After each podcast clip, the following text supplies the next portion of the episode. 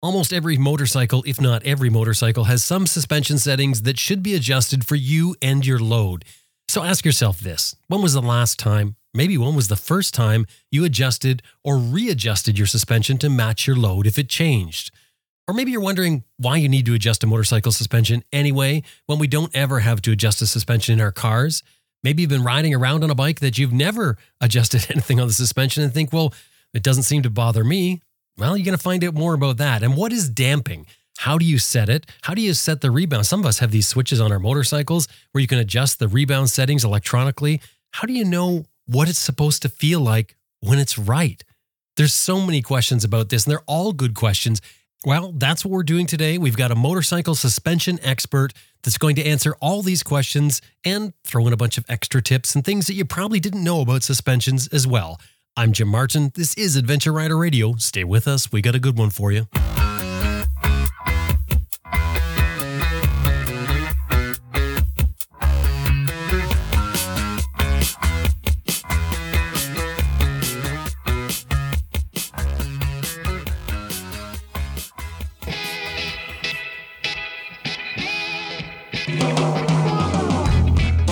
Sam Manicom. Ted Simon. Austin Vince. Simon Pavey. Bill Dragoo. Helge Pedersen. Jocelyn Snow. Charley Boorman, Simon Thomas. Lisa Thomas. Grant Johnson. Jimmy Lewis. Elspeth Beard. Quentin Smote, and you're listening to Adventure Rider Radio.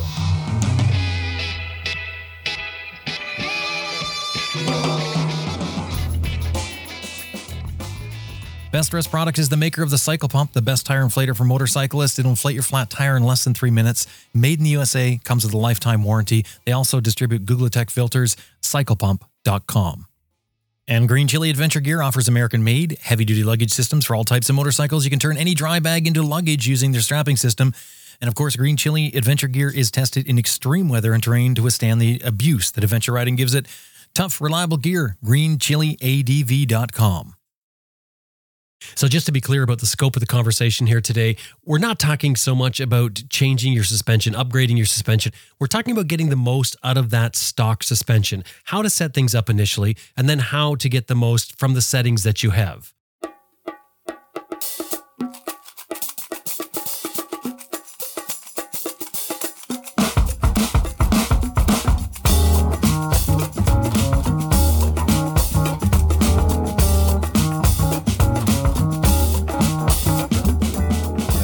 Max McAllister. I'm uh, from Woodstock, Georgia, in the United States, and I'm the president of Traxxion Dynamics Incorporated, an aftermarket uh, suspension component manufacturer and retailer.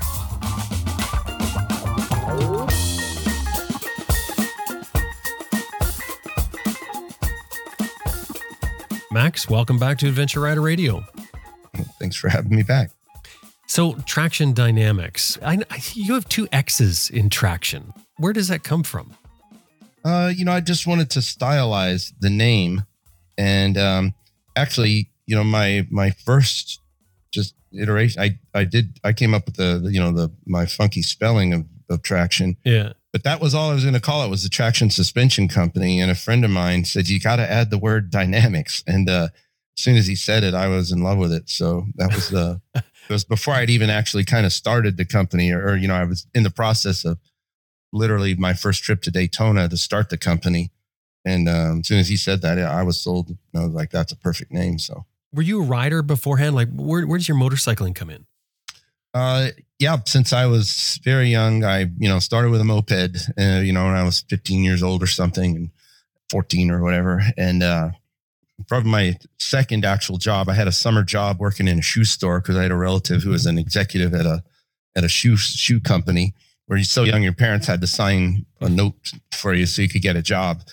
But uh, that same year, I took a job at a motorcycle dealership in uh, Beverly, Massachusetts, called uh, Cycles 128. And um, my first job was assembling new motorcycles out of a crate. And uh, you do that for a while, and then you move into the service department as just a kind of a beginner tech and uh, learn learn on the job.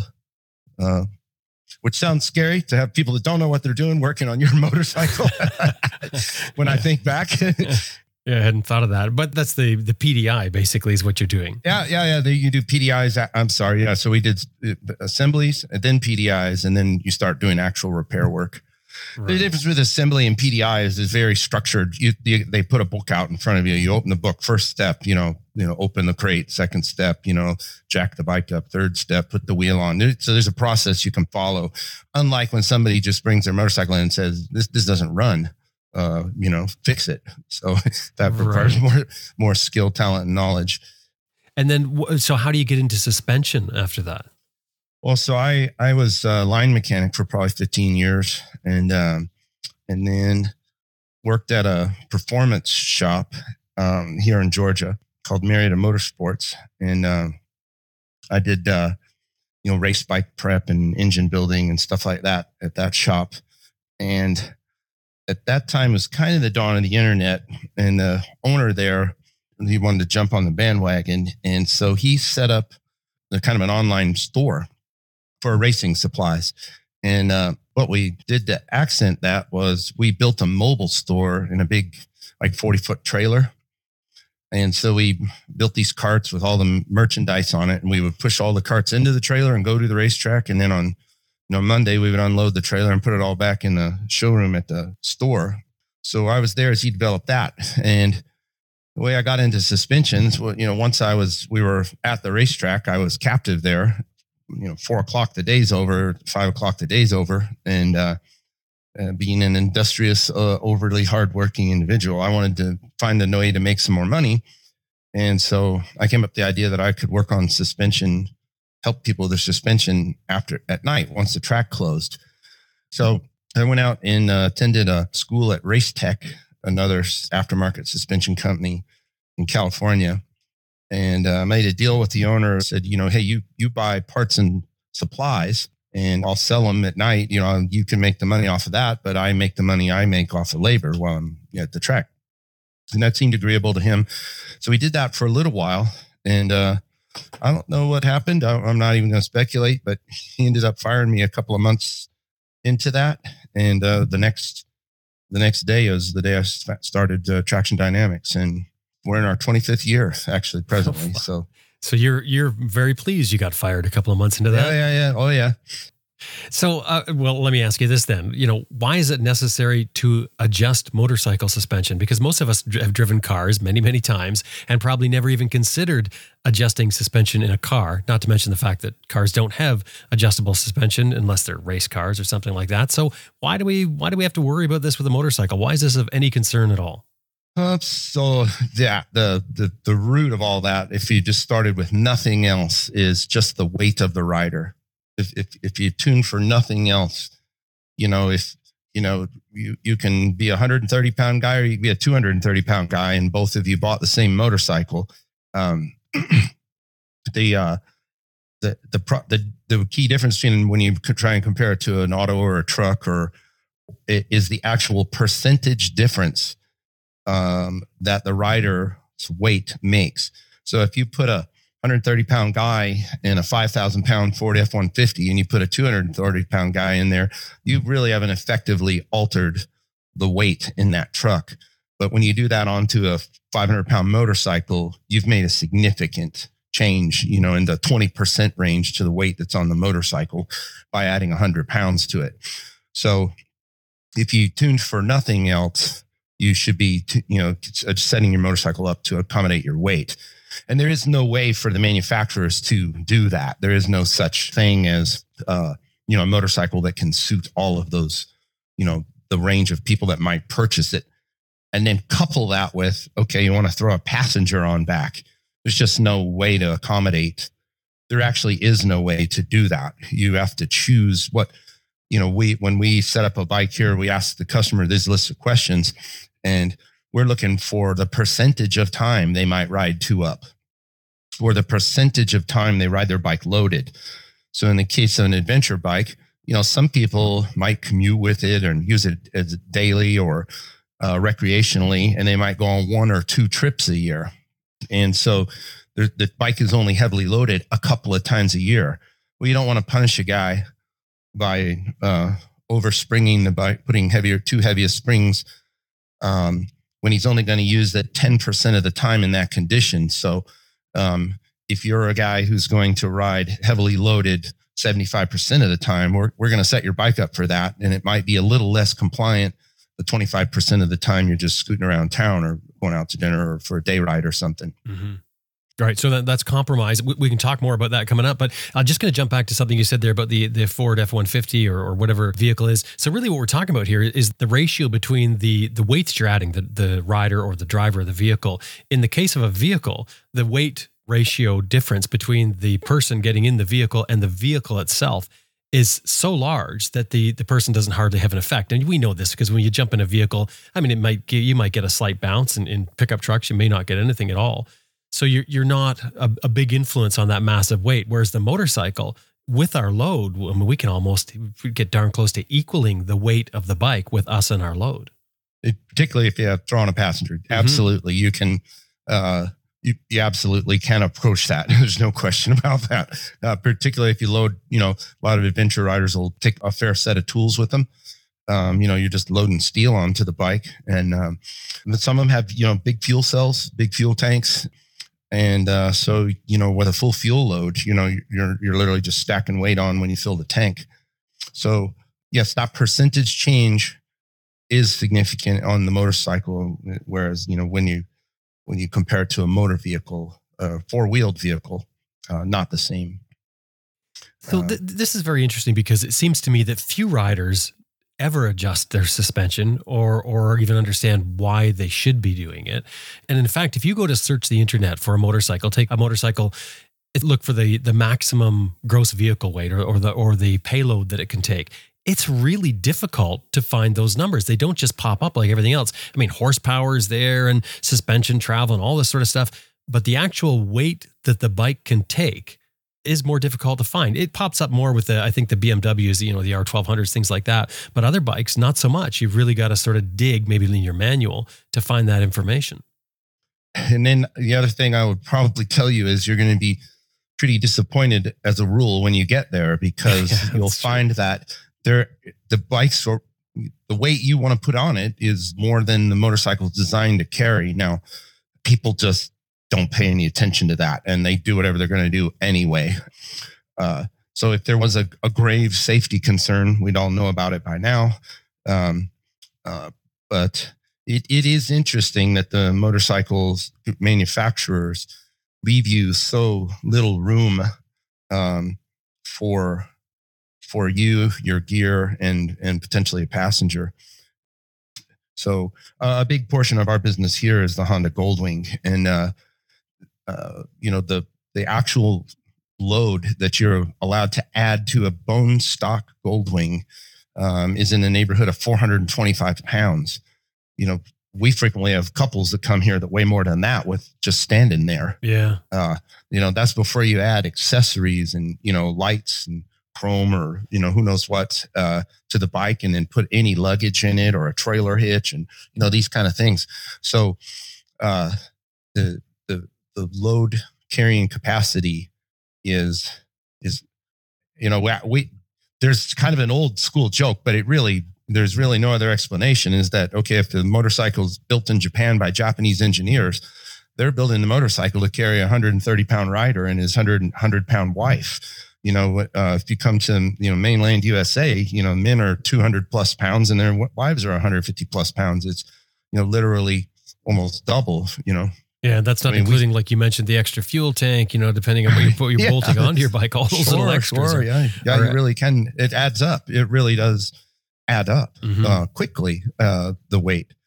Uh, just put 20 pounds of tools on the bike, you know, and uh, you know, think you've, you've reduced, you know, you've taken away of 425 pounds, you've got, you're down to 400, you know, this mm-hmm. doesn't take long um, to, to, to take it away. So when it comes to setting up a mo- uh, suspension on, on, a motorcycle, they're not all the same from bike to bike. Um, some have far more options than others. But what suspension adjustments would you expect to find on just about every motorcycle out there? Now that that's a really super loaded question, or, or it's really spread. So you know what I expect to find is you know anywhere from nothing to everything, and uh, and there really is that gamut. So and and actually sometimes even within a model line, you'll find options in in motorcycles to where there's a base model that won't have any type of uh, adjustable suspension, and then a higher line of that model, and it will have uh, some external or otherwise adjustable um, uh, suspension available to it. So I, I, don't think there's a good answer to that question, honestly. Um, but the typical adjustments, if you had a bike that was absolutely fully adjustable, you would be able to adjust the preload on the springs, front and rear. In other words, the initial pressure that's placed on the spring. And then you would be able to adjust the compression damping, which is the, the bump absorbing uh, uh, quality of the suspension. And then the rebound damping or the extension as the wheel returns to its normal state. Uh, those two types of damping. Um, that would be a, uh, and then on a sport bike, there's also ride height adjustment to where you can lengthen or shorten the shock and um, raise or lower the forks to alter the geometry of the bike for different handling characteristics. So that would be a fully adjustable motorcycle. Okay, and um, that's that's going beyond the scope of what we'll, we'll, talk about sure. today. Yeah, sure. But um, but and certainly for adventure riders, that that, that won't be something that's uh, that's going to be on an adventure motorcycle. No, yeah, no, no. So no. um, well, oh, so we'll talk about sag compression and rebound. Now, sag being the the first uh, thing that we have to do, and that's going to sort of dictate, I guess, what we're what changes we're going to have to make to the motorcycle. Can you talk about sag, about what it is and why it matters? Yeah. So this the sag of the motorcycle is going to really tell you the um, the the if the spring rates on your motorcycle are are appropriate for your body weight and intended use and the load you're going to carry. Um, now, your motorcycle has springs on it. Uh, it. It's extremely rare that springs are too stiff for anyone. Almost always, 90 plus percent of the time, they're going to be too soft for a given rider and his intended use. And uh, uh, if there's ladies listening to this program, I'm I'm used to just calling motorcycles guys, so don't be offended. I, I, do realize ladies, women ride motorcycles. There's definitely so, women listening to this. So let me sure. just give that disclaimer. I'm, I'm, just bulk saying the guy around the motorcycle. So, uh, uh, so there's two conditions. One is how low does the bike sink or drop when you when you get on the bike. Um, and so if the bike sinks too much and settles too far or uses too much of its available intended travel, uh, then you get you have less effective wheel movement to absorb bumps and undulations in the road. In other words, you're riding too close to bottom out, um, and uh, which can be an unsafe condition. So uh, then adjusting the sag also there's a, a component we call free sag, which is just the motorcycle settling under its own weight, it's it's it's also a very important component because uh, we all picture wheels as moving up and over bumps, but wheels also have to be able to drop out from under the motorcycle and dip down into a depression, which is equally as important as moving up and over bumps. So there's this that so the bike settling under its own weight is important so that it can do that. And uh, but finding the correct height for the bike to settle to is what is where we're after. Let me take one step back and and ask you this: why do we have a suspension in a motorcycle? Because I'm sure that if, if, manufacturers could get away with not including it on the base model and saying it comes with no suspension, and after this, as you upgrade, you can get to front suspension, then rear suspension, or something like that. I'm sure they would do that, but they don't. Why do we need suspension? Yeah, it, uh, the primary reason would be for comfort, but not far behind would be safety. Uh, and you know, it's an odd question you pose there because you know, I, I couldn't imagine a motorcycle without it. Um, you know, the closest thing in my lifetime, or not even in my lifetime, that you could find was there was hardtail Harley Davidsons that had no rear suspension. A lot of times they were either custom built chassis or things like that. But I mean, for more than my lifetime, everything in the world has had some form of way f- for the wheels to move up and down um, over over irregularities in the road surface.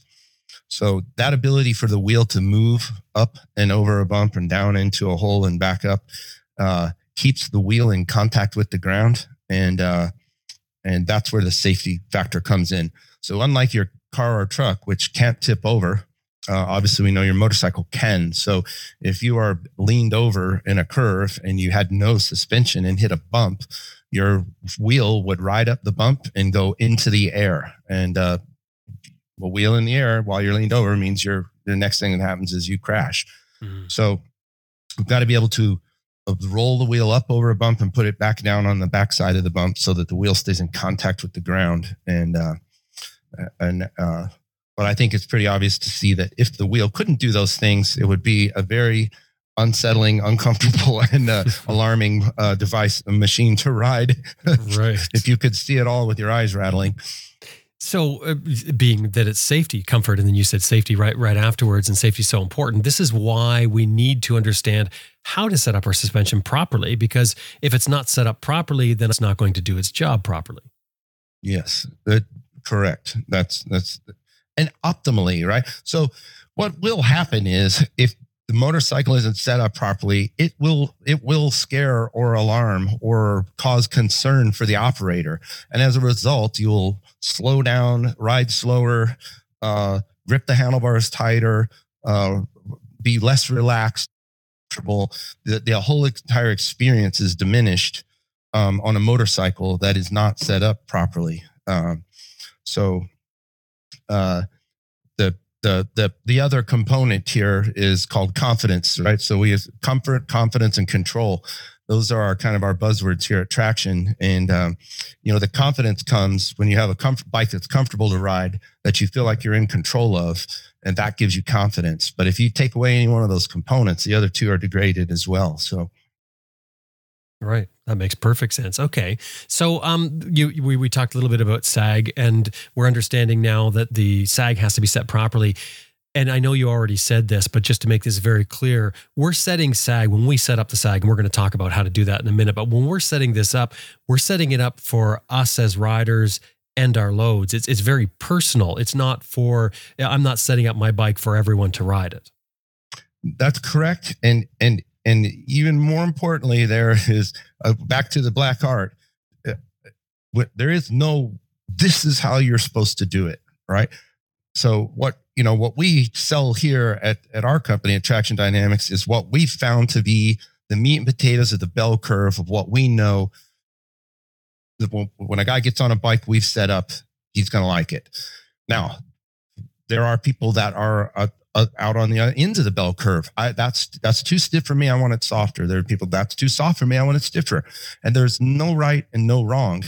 Um, eh, but the the important thing is with it, you know, if you have externally adjustable suspension, is you can experiment with it, see what the different uh, uh, settings make feel like to you. Find the ones that you like, and they're just adjusters. You can move them and put them back. There, you don't, you know, there's no law against uh, uh, or no right or no wrong, um, truly right or wrong. Um, once once you're in the ballpark, there's no right or wrong. Let's put it that way. If you're out of the ballpark, then there's a lot to be had by getting into the ballpark, and that that's where a lot of times there's s- some sort of a, a you know suspension uh, specialty company or professional can really bring you into the ballpark, and then it's easier for you to play around in there and uh, find find what's optimal for you. Right. So so basically what we're going to do is we're going to do large adjustments to begin with and then after that those finite adjustments as you tune it to your Yep. own specific likes and and riding habits. Yep, right. yep. Okay. Okay, so l- let's talk about sag. How do we adjust sag? So typically on the on a motorcycle fork, if you have external sag adjustment, there'll be uh, some sort of a knob at the top, and and you know screwing it in adds more pressure to the spring, backing it out removes pressure. On the shock absorber, there's typically a collar um, on top of the shock spring that's visible from the side or the rear of the bike, and you'll again screw that down to add pressure or uh, unwind it to relieve pressure.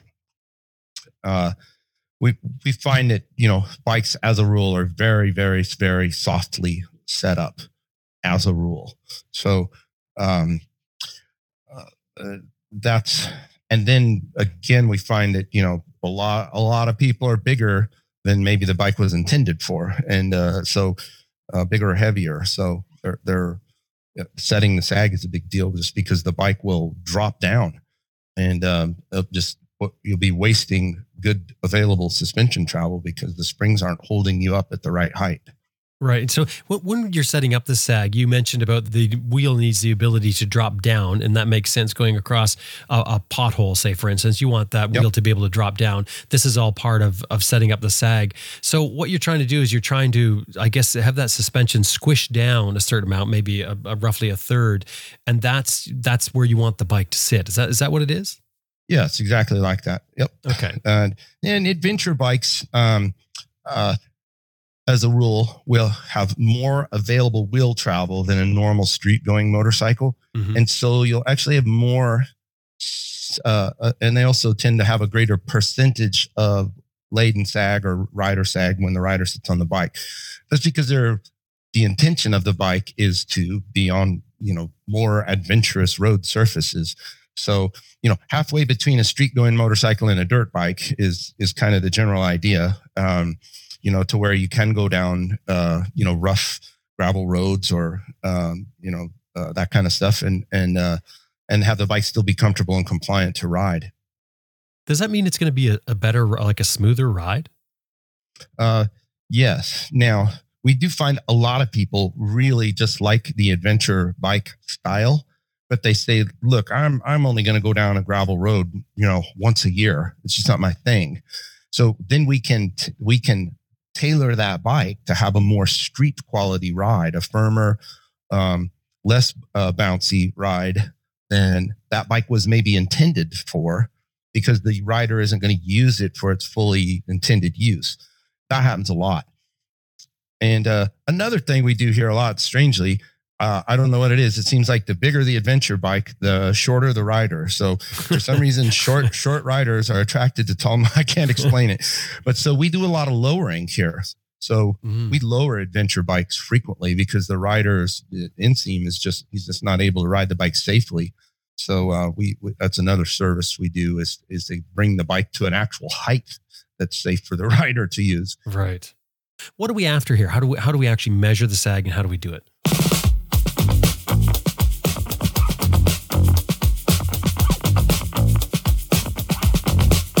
To take just a minute here, take a quick break. I've got two things I want to tell you about, but stay with us because we got a lot more coming up. And, you know, by the end, everything becomes much clearer.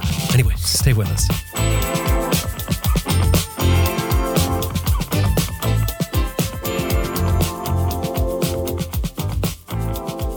If you want something that's really going to change your ride, I mean, really make a difference, dead easy to install, it works like a Swiss watch. You want the Atlas throttle lock. The Atlas throttle lock was invented by two riders, Heidi and David Winters, while they were on their round the world trip on motor on a motorcycle. The Atlas throttle lock is a thing of beauty, in my opinion, but it works even better. It simply clamps onto the bar in a couple of minutes. It's easy to switch from one bike to another because it's easy to put on. But anytime you feel the need, you just place your thumb on the one button and press. To disengage, you press the other button. And these two buttons have a positive, solid feedback that lets you know exactly what you're doing without looking. No need to look. It holds the throttle position so that your fingers, hand, wrist, arm get a break. And I find myself using the Atlas throttle lock far more than I've ever used any throttle lock I've tried because it works so well. It's just dead simple. And once you have it set, it's easy to adjust. So when you engage the throttle lock to hold your throttle in position, so keep your bike moving along, and if you come to a hill, for instance, and you needed to add a little more throttle or you wanted to speed up for whatever reason, you just twist the throttle a little bit. To let off, you just twist the throttle back a little bit and it sets again, it just holds that position. To disengage it, you just press the disengage button and it's off just like that. It really is a thing of beauty. I absolutely love this thing.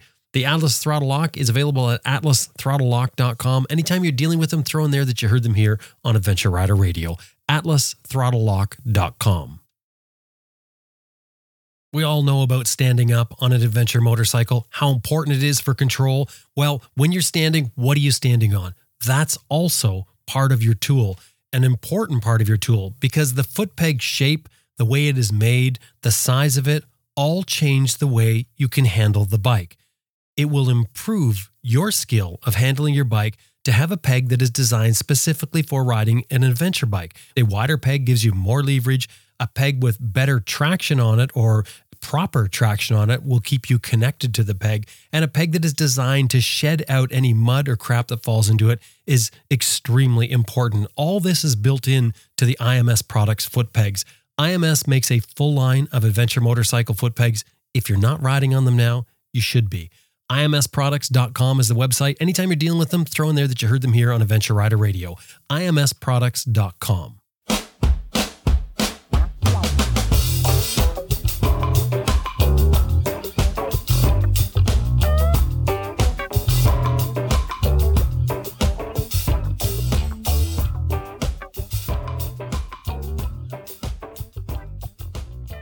What are we after here? How do we how do we actually measure the sag and how do we do it?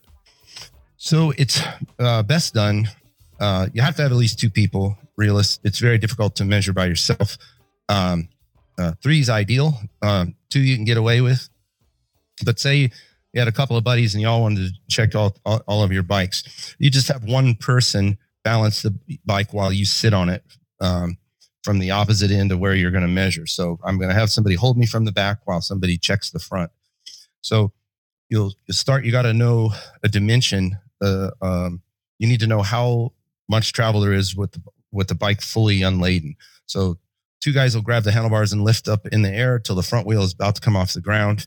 And you, most people will measure the chrome slider, is visible, and you'll take that measurement and write that down.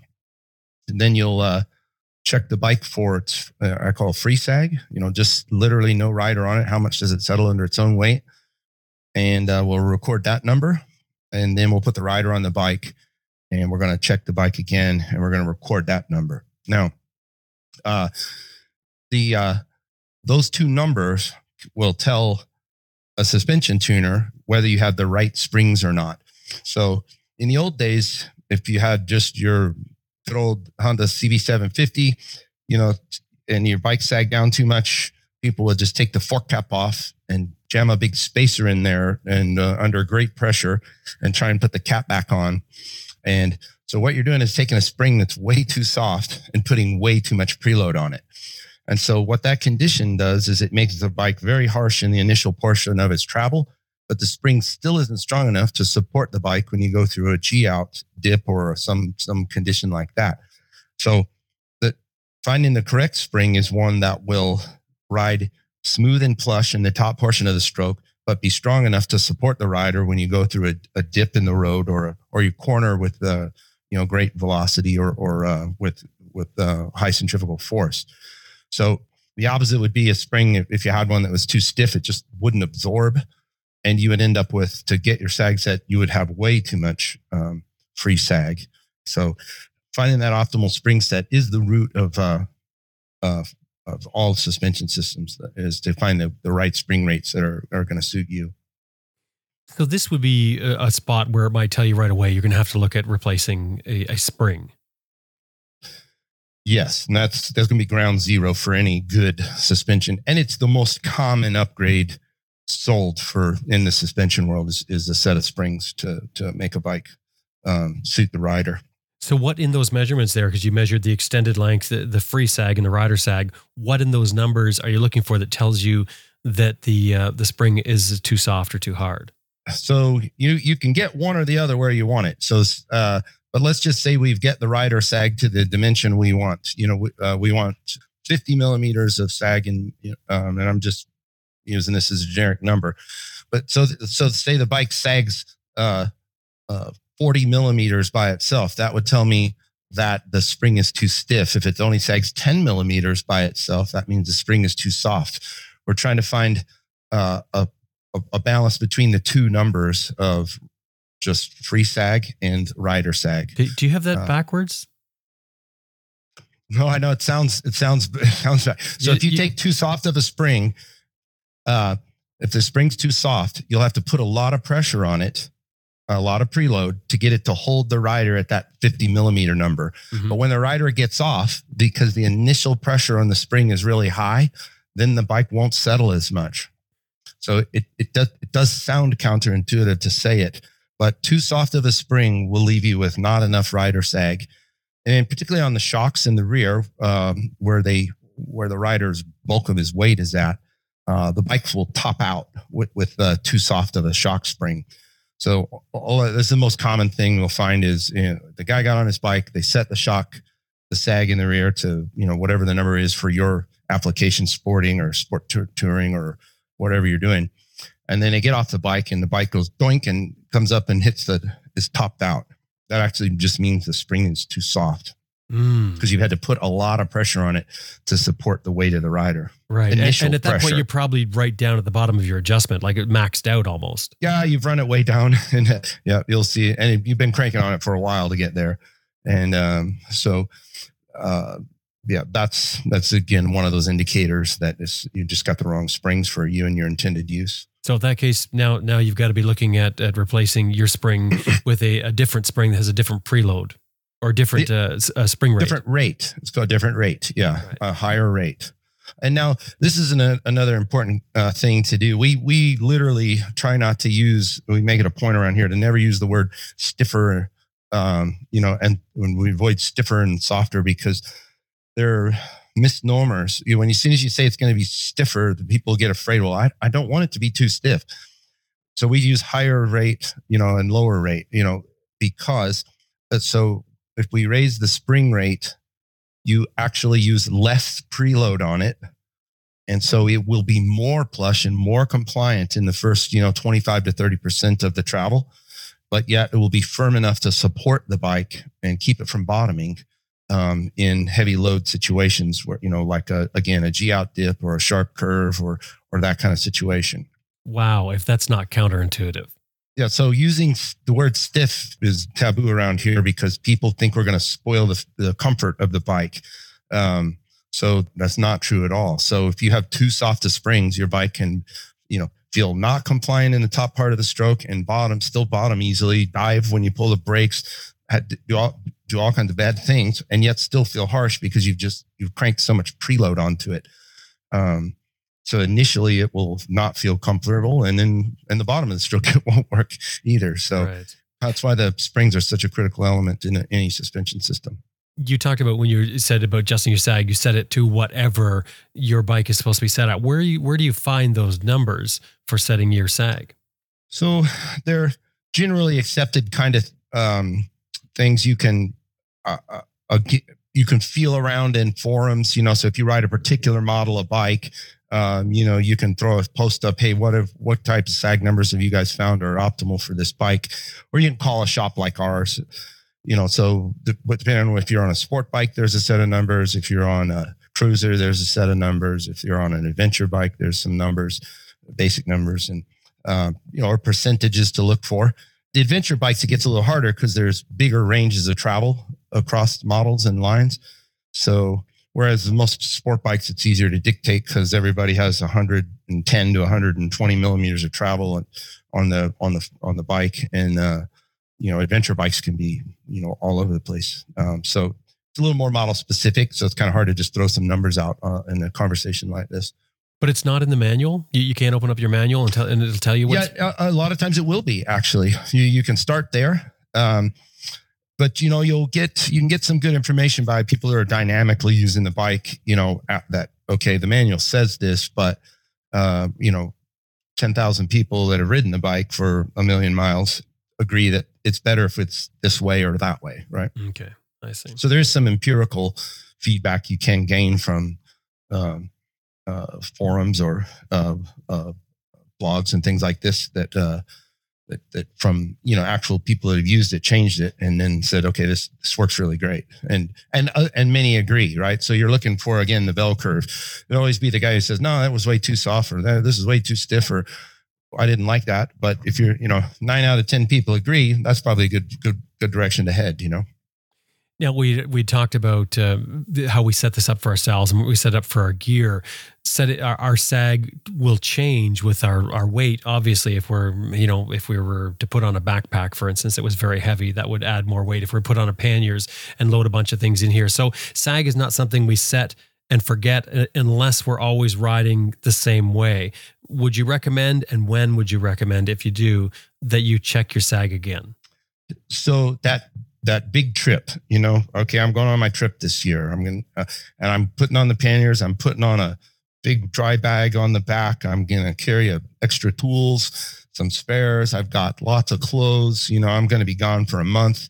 You know, okay, if you're loading up for a trip and you're going away for a week, it's worth the time to go ahead and and uh, add preload to help accom- help carry that weight so the bike doesn't ride differently. So, you know, if you put a ton of weight on the back of a bike and and squash it down, um, you know, that's we would call that a chopper effect. You know, you've now got the back riding low in relation to the front, and so you'll you'll affect the handling characteristics of the bike uh, because you've changed its attitude, and um, so it will steer more lazy and uh, be less responsive to ride. So, helping that bike keep its proper attitude as as was in, as it was designed is also important. How often do you think, if you can answer this question, how often do you think that um, people would find that the stock suspension, the, those stock springs, will work for a loaded uh, adventure motorcycle? So I can classify that in two ways. People who've had their suspension upgraded 100% of the times would find it un- inadequate. If you don't know and you've never ridden a bike that was has been set up and upgraded, then you you just don't know, and um, so it may seem adequate to you. And again, I'm not saying it's unsafe. People are dying. I'm nothing like that. But the what what is available is is is game changing, experience changing. You know, so if you're going on that once in a lifetime ride, uh, you know the quality of and comfort you experience it, while you're riding um, is a big deal. I mean, if you're riding on a bike that's bouncing and wallowing and and wiggling, and you're white knuckle all day, I mean, you'll be exhausted, worn out. You know, uh, you're t- fatigued and tired in your neck and arms and shoulders, and uh, you know, whereas a bike that's stable, calm, cool, collected, you ride that bike relaxed, and um, it's uh it's a totally different experience. The whole the whole experience can be different. Well, uh, yeah, you, I guess the a, a, really ridiculous comparison or, or analogy would be: imagine somebody riding a Dakar bike in the Dakar, racing along. You can see what that looks like. They go over jumps and everything, and then imagine them on a Gold Wing. you know, it's a motorcycle. It has a suspension and everything, but uh, you know, it's it's it's just a completely different world. And of course, that would beat them to death if they could ride a Gold Wing. They would never attain the speeds or anything, and never probably make it. But it would beat them to death doing it.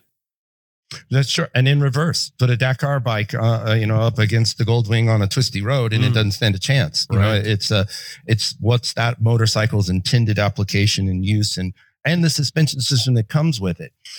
But so you know, we you know, it's easy to use that analogy where where okay, we we we've got two riders that are you know heavy riders and a bunch of gear, and and you know although you know nobody no honda would never tell you to put a trailer on a goldwing they do that mm-hmm. you know?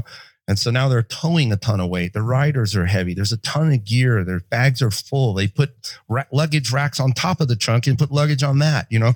These people add a thousand pounds to a bike that was intended to add you know 425 as far as honda's concerned. And um so uh if that's your condition you're going to ride your bike you've got to make some changes because they're actually not you actually can get to where it's it is unsafe and not not fun or not enjoyable to ride the thing. Well, where we were talking about the difference between the, you know, you're riding. You mentioned about when you when you load up, that's when you're going to notice, uh, or that's where you would benefit from the from the suspension. But when you load up, wouldn't your your sag's going to be way out as well? So that's going to give you an indication that the spring rate is not high enough if you can't set your your sag correctly when your bike is loaded up.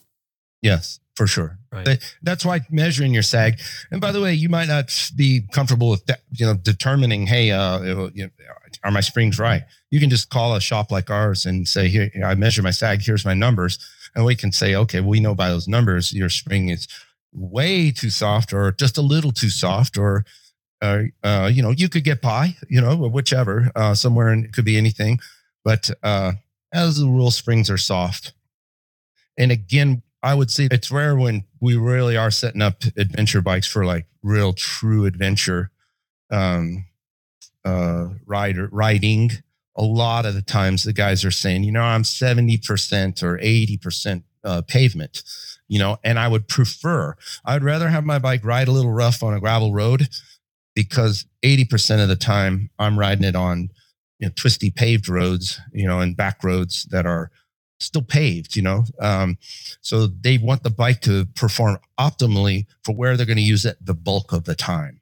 Right, and that's the compromise that that I, would said there earlier. Is compromise. There is no way to buy springs that will suit, you know, giant swings in weight.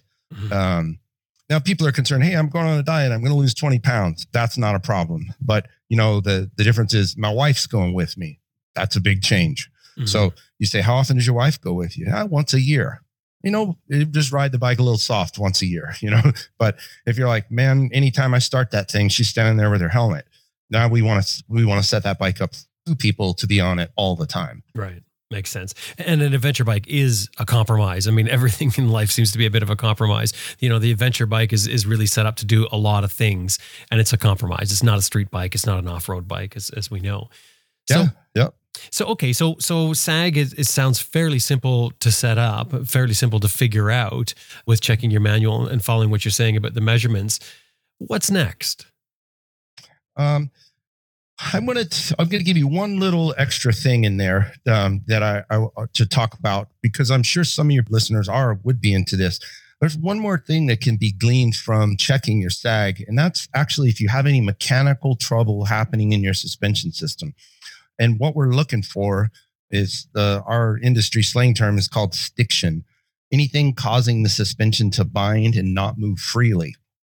So uh, all suspension systems have some amount of stiction in them, but we're we, we're, we want that to be as little as possible so that it, and where the stiction is a problem is as it goes, say the wheel moves up and turns and goes back down, that, that moment where it's sticky affects how, how well it works. So particularly is a bigger problem on bikes with longer travels when this, this falls into the adventure bike category. So, um, the, the way you would check that is if, and you can even just quickly kind of do this almost with your bike on the side stand you lift up on the handlebar and and gently gently let the weight down and it will stop somewhere on the fork and you can mark that and look at that then push down on the handlebar and let the bike rise and mark that and see that you want to see the difference between those two places where it sticks down and where it sticks up and we're looking typically for five millimeters or less if we see any more than five millimeters, that, that means there's a mechanical problem in the system that needs to be addressed. Mm, uh, okay, that's a good tip. And a particularly good on the front fork, it almost always comes from after you've changed your tire. When you push the axle in, you take slack out of the, the fork from the side that uh, you've pushed the axle in from, and you push your forks into a V.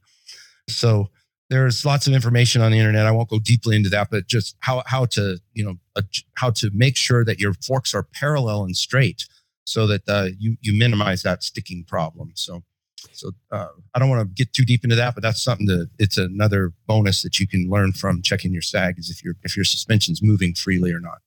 And I guess the other problems with that when it comes to the forks is that over time it could end up wearing seals, aside from the fact that it's not performing properly. Absolutely. It, dramatically accelerates wear on seals and bushings and uh, and even the tube itself. So the hard chrome on the tube eventually. Okay, well that's that's that's really good. Okay, and, and one way I was going to say to to to understand what stiction is, what you're talking about. If you ever go to a, a, dealership and go walk over to a bike that has a really nice suspension and you push down on it, you'll see there's very little stiction compared to some of the other bikes that you go over with, like a less expensive bike. Uh, that's what I've noticed, and it's and it's very obvious. You sort of get a feel for what stiction is, what you're talking about. Yeah, it, it's almost hand pressure. You know, hand pressure. If you lift your bike up off the side stand, let it sit there on its own weight, hand pressure in the center of the bike, you should be able to see both ends of the bike move subtly up and down, right, as you put press and release. So a sticky bike um, will will will be just less less enjoyable to ride. Okay, so um, where do we go from here?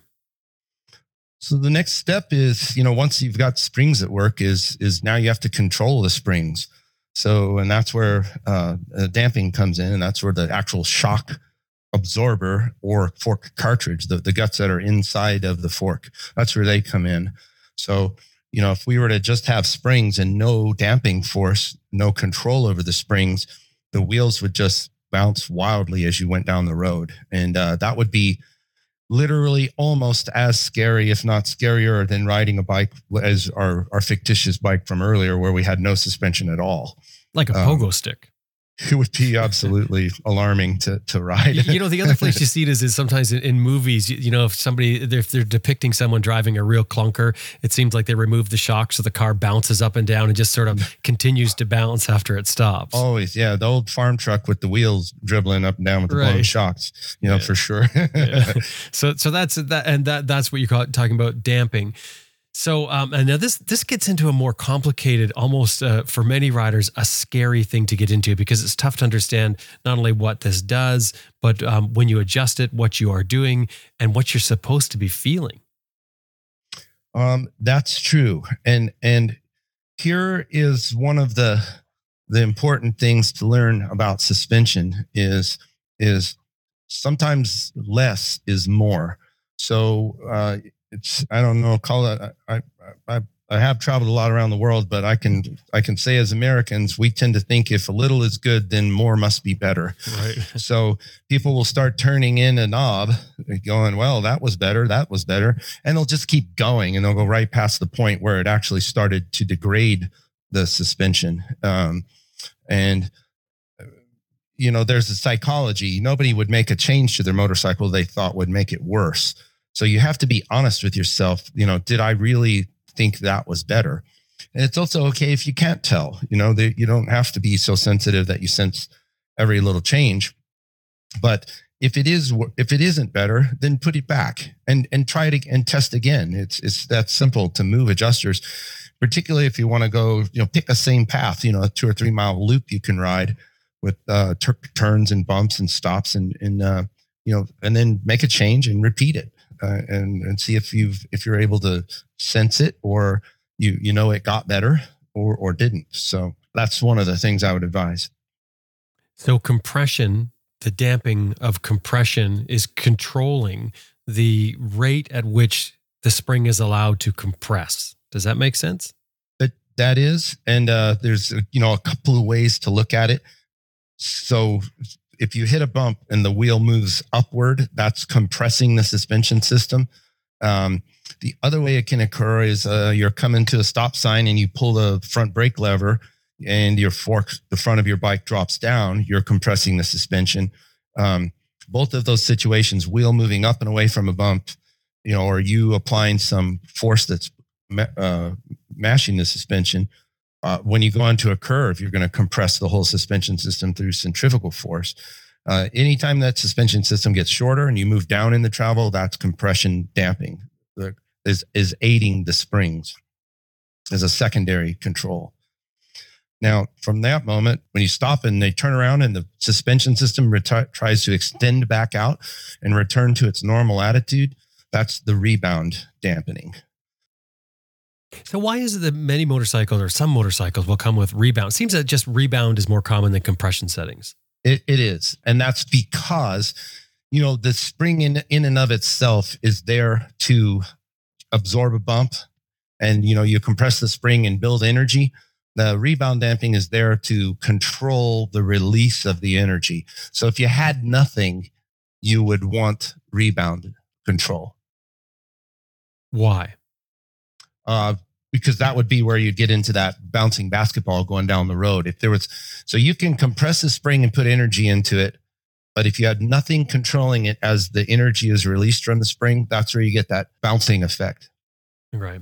So because when you when you're hitting something, it's a single impact shoving uh, impact so to speak shoving the suspension compressing the, that spring whereas the release is uncontrolled and it'll it'll release and stretch out and come back and stretch it and come back Yes. Yep. Yep. Okay so uh, it's a compression so damping compression what are we looking for with this So let, let actually let's start with rebound because uh, uh, uh, that's, Okay. that's the one. You're, if you're going to have any external adjustment, it's likely you have that. So you know if as you add a stiffer spring or more preload, you're going to affect how hard the spring pushes backwards on the wheel, and so you will need more or less rebound control. So the amount of rebound you need is you, you, you need as little as possible just to make sure that the wheel returns to where it needs to be normally without over bouncing. So, a kind of a typical test, if you could imagine, uh, same thing if you had a blown shock on a car, but if you go to your motorcycle, kind of grab the front brake, push on the handlebars, and and you're still balancing your bike, but not holding, you know, you're just balancing it and watch how it acts. It'll bounce back up and settle again, likely. What you don't want to see is the bike go up and down a couple of times after you push the suspension. That would mean there's not enough damping, rebound damping control. Mhm. So you're looking for when you compress the suspension really hard and relax and just balance your bike. It, typically, you want to see it come up once and settle once. That's it. You know, settle slightly. If it continues to bounce or oscillate, not enough control. So you would add more rebound control. Virtually every adjuster, you get more by screwing it in like a bolt or you know turning the screw in. All all adjusters, as a rule, are that way. So now the the other problem would be too much is now I've turned my screw all the way in and I push down and I watch the suspension rise. You can see it rising. That's too slow, right? It should snap back to its correct position and stay there. D- Does that make sense? Sure, because if you if there were two bumps in a row and it didn't fully return, it would just keep compressing and compressing. And you'd have no more It would suspension. float in the air. It would float in the air. Right, The wheel would okay. float in the air. So we and we call that packing. So in other words, if you've hit a bump and you drive the wheel up, you've compressed the suspension, and it doesn't return quickly back to its normal state, and you hit the next bump, it'll drive it even deeper. And sort of like walking downstairs, um, your your front end of your bike can drop down. So you had your fork was had too much rebound damping.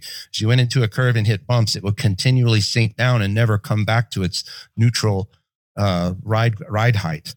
So that's called packing, and that's you know again a sign you can just check by simply pushing on your bike. Did I did I put too much?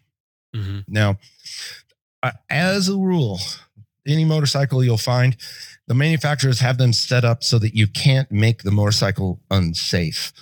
Um, so they don't set them up with enough rebound damping for you to really get yourself in trouble. So a lot of times you can turn that adjuster all the way in and it will be good. You know, it might be good. It won't be too much because they they don't give you the opportunity to create the packing situation, which is unsafe. which makes sense. Okay, so when you're setting up your rebound, you're damping on your rebound, so your your control Mhm. there. Would you be just testing it static where you're sitting on Yeah, your bike, yep, or, yep, or would yep, you ride it down the road, or how would you do? Yeah, yeah, statically. Just stand. That's the easiest way place to just start is just stand next to the bike, lift it off the side stand, grab the front brake, push down on the fork as hard as you can, then relax your arms, still holding the brake, you know, and just watch how the bike behaves. Okay, so that gives us a starting point. Starting point. And that that's a simple one. Watch. Does the bike bounce and oscillate? Not enough. Does it come up like molasses, returning slowly? Too much. So that that's a great r- rule of thumb if you just wanted to go, well, how does my bike act? You know, um, that's a great place to check. Mhm. And for cars, I mean, this is how you check a, a shock on a car as well. You bounce it up and down physically. You know, either jump up and down on it and then let go of it and see if it if it keeps bouncing up and down the same way. Absolutely, it's exactly the same. You- No difference. Yeah, Right. And that tells you the shock is that you see it bounce up more than one and a half times, you know, it, it doesn't settle quickly, then you know your shocks are gone or going. exactly. If it just keeps oscillating, you hop on the bumper, jump up and down once or twice, and then stand back, and it's just sitting there bouncing. Shocks are gone. Right. Right. Okay. So that gets us set up for our rebound damping. Now compression. So what compression does, this is it- it's it's it's more luxurious, let's greater luxury to have. Now most motorcycles have it um, in both the shock and fork nowadays. It may not be externally adjustable, but it is there and it is functioning. So by adding in some extra force to resist the wheel, you know, moving up, resist the suspension compressing, you're able to run lighter springs that are more compliant.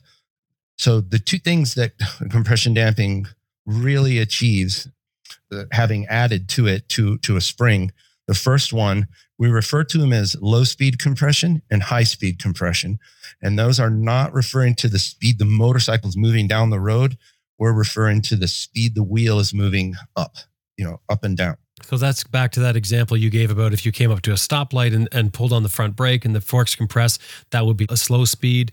yes Whereas if you hit a bump, that's high speed. That's the, that's the exact analogy right so you know a, uh, a pothole or a two by four laying in the parking lot you're, you're it may be a small bump but you're going to shock that wheel really quickly Right. So not not so much the speed of the motorcycle, it's the speed the suspension is moving at. So the speed of the compression. Right. So now low speed is where you get your your confidence and your your comfort sensation from.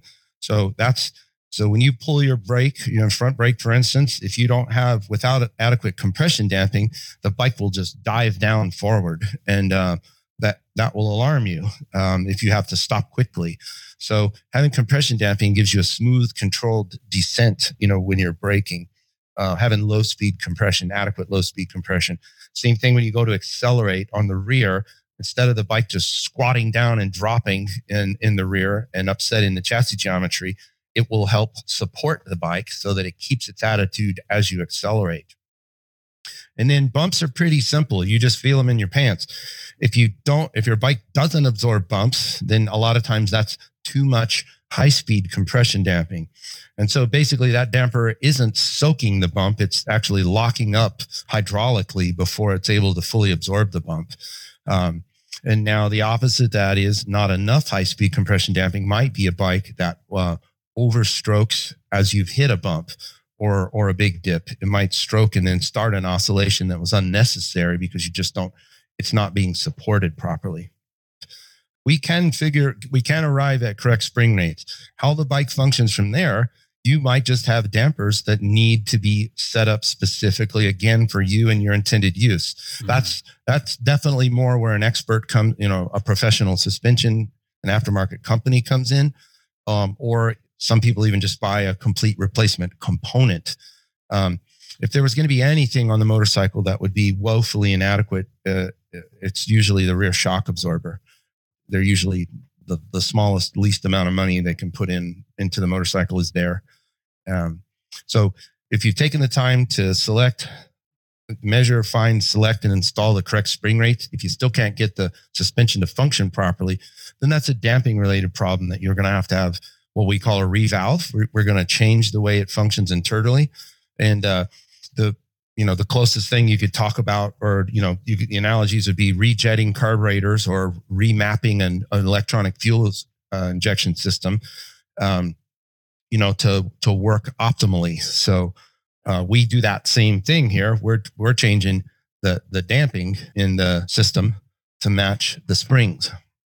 How often do you see a high speed and low speed damping adjustment on an adventure bike? Uh, usually, when someone's bought an upgraded shock, um, uh, you know, an aftermarket uh, upgraded shock. Now, to me, hey, I'm a, I'm a suspension guy, but that is that's like the, one of the most critical paired adjustments you can have. Now, most kind of lower end or entry level uh, aftermarket shocks will have just one knob called compression, and you and what you're doing is you're moving the entire curve. You're making more or less force all the way across the board. What a shock that has separate high and low speed compression damping adjustments allows you to do, it allows you to tune for that seat of your pants feeling, and then it allows you to tune for bumps separately. So you're able to bend the curve as if you were a suspension tuner changing the guts inside of the shock. Um, so if you could have a, any luxury item on a shock absorber, it would be separate high and low speed compression damping adjustments. That that would be a luxury. what about if we get lost? You you you you started to adjust your your rebound damping, your compression damping, and you get lost. So as a rule, most of the components that are you know any kind of nice component will be set at a baseline and they'll have notes and a manual with it that says here's our baseline setting.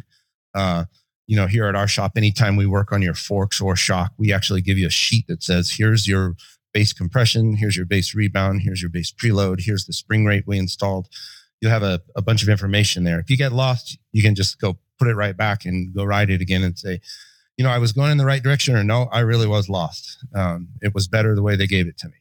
Mm. so you know, it's interesting when we talk about replacing suspension components because you said about the, the rear shock being um, cheaply made, I guess, or, or like a low end thing. And it, and by the way, I remember someone telling me that they were into uh, manufacturing shocks for OEM, and they I think they said their budget was forty five dollars for a rear shock for a motorcycle, so they had to build to that spec, which is crazy. Crazy, you know, if, crazy, you, if you think about yeah. that. But the only people I ever hear brag about an aftermarket suspension are people who've tried an aftermarket suspension. It's uh, you know, uh, uh, hate to quote the competition, but uh, the the guy who owns Race Tech has a saying: "The best you've ridden is the best you know," and uh, that's it's the truth. I mean, we tell people all the time, and uh, you know, we, you know, again, a big one of our biggest our biggest market segment is Honda Goldwing riders, the, the uh, touring luxury touring rider, and you know, the to to do a whole upgrade to that bike is over three thousand dollars, and you know, people are you know, there's a lot of crotchety old guys on Goldwings that, you know, will tell you how they drove 250 miles to save a dollar on an oil filter. um, and those, those people don't come here to, to our shop, but they also will tell you why you don't need a suspension upgrade. right. But all, you know, the thousands of raving people who have, you know, come to our shop and left over 25 years, you know, they'll tell you otherwise. It's just if, if you've not tried one, then you just don't know. And there's no way to know how significantly different the whole experience of riding your motorcycle can be if you're riding a stock bike versus one that's been upgraded. To try and help someone understand what the difference may be, can you think of any sort of analogy that would, would sort of, you know, pay homage to it? So um, I want to qualify this because we, we have to do this around here as well. People are like, well, I don't ride my bike fast. I, you know, why, why would I need suspension? Mm-hmm. So just riding your motorcycle in a straight line down the freeway. Okay. And I'm, I'm just going on a vacation ride and I got to cover a lot of miles. Okay. A bike that is too undersprung and underdamped, which, mo- you know, mo- would be the most common condition. You know, every time a vehicle passes you or you pass one and you go through the wind cloud of that, of that other vehicle, it's going to buffet you and blow you. So now your bike squirms and wiggles. And what do you do? You you you grab the handlebars tighter. You know you're going to do this thousands of times a day. You're going to get uh, fatigue and tension in your hands, arms, neck, shoulders, maybe even your back. Uh, you're like you're not experiencing comfort and confidence while this is going on. So now you just change lanes. Now there's a pavement seam. When you go across the pavement seam, the bike squirms, right? Do you do? You white knuckle the bars again and grip the bike unnecessarily because hey, it's telling you, you know, get a hold of me because I'm I'm not I'm I'm doing something you don't want. So, you know, having a bike that's properly sprung, properly damped, you can literally get on a pavement seam and not not even not even know it's there uh, not you can't find it. You, you know you're on top of it, but the bike does makes no reaction. Same thing, an 18 wheeler goes by you or you go by one instead of getting blown around and buffeted and you, you just ride past it because the bike will perform more like a freight train if it's properly set up. You, you know, nothing will knock it off of its line or or upset the chassis and it'll just act the way you want. So at the end of the day, when you finally are done with your ride and you get to a, your hotel, instead of you know, crawling into the hotel room and dying. Maybe you put your gear down and and uh, you know you're you're refreshed. Hey, honey, let's ride out and go get some dinner. You know, uh, and you go enjoy your dinner because you're not wiped out. Right. You won't even know why. you know, in a way, you, you won't even know why. Really you just won't know why.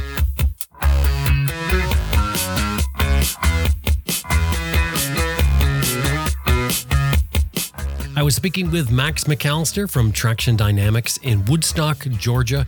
Their website is traxxion.com, and th- that traction is spelled with two X's. I don't know if you remember from the start there. Traction with two X's.com. Anyway, we've got that link and some photos of Max and some suspensions all in the show notes for this episode at our website, adventureriderradio.com.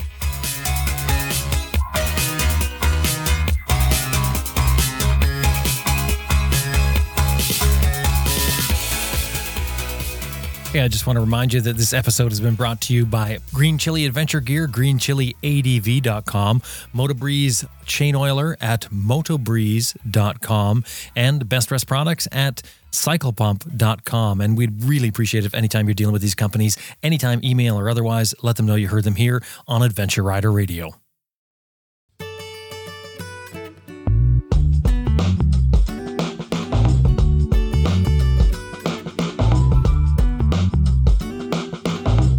That about wrapped up another episode of Adventure Rider Radio, and we sure hope you enjoyed listening to it as much as we did making it. Special thanks to our producer, Elizabeth Martin, and of course, you. Thank you very much for being a part of this by listening to the show. I hope you got something from suspensions, and I hope it sort of um, helped your understanding of how suspensions work. It's always great to, to learn this and even relearn this stuff sometimes. Get you thinking about it and makes you maybe realize you got to get out there and make another adjustment. Hey, if you like Adventure Rider Radio, you like what we do here, we um, uh, there's two things I want to tell you about. The first thing is uh, I would really like to ask for your support. The show is built on a model of advertising and listener support. So um, drop by the website, adventureriderradio.com, click on support, see what we've got there. Anything $10 or more gets you a sticker for your pen or your toolbox. Anything $50 or more gets you a shout out on our Raw show. And we would really, really, really, really appreciate it if you would consider becoming one of our Patreon supporters so that we can count on you every month. Now, the other thing I want to mention is I, I, just did kind of mention it. The other show that we have is our Raw show. If you're not familiar with it, it's a show that comes out once a month. It's very popular as well. It's different than this because it's a group that sits around and talks about motorcycle travel, all things motorcycle travel. So there's a lot of information there and a lot of fun. I mean, I, I love doing it every month. So anyway, you can find out all that information from our website. Of course, Adventure Rider Radio and Adventure Rider Radio Raw are found everywhere podcasts are found. And if um if you can, hey, share the show. Let your friends know about it because it's that's how people find out about shows like this. So so share it around. We would really appreciate that too. Anyway, time to get out there and ride your bike if you can. My name is Jim Martin. Thank you very much for listening, and I will talk to you next week.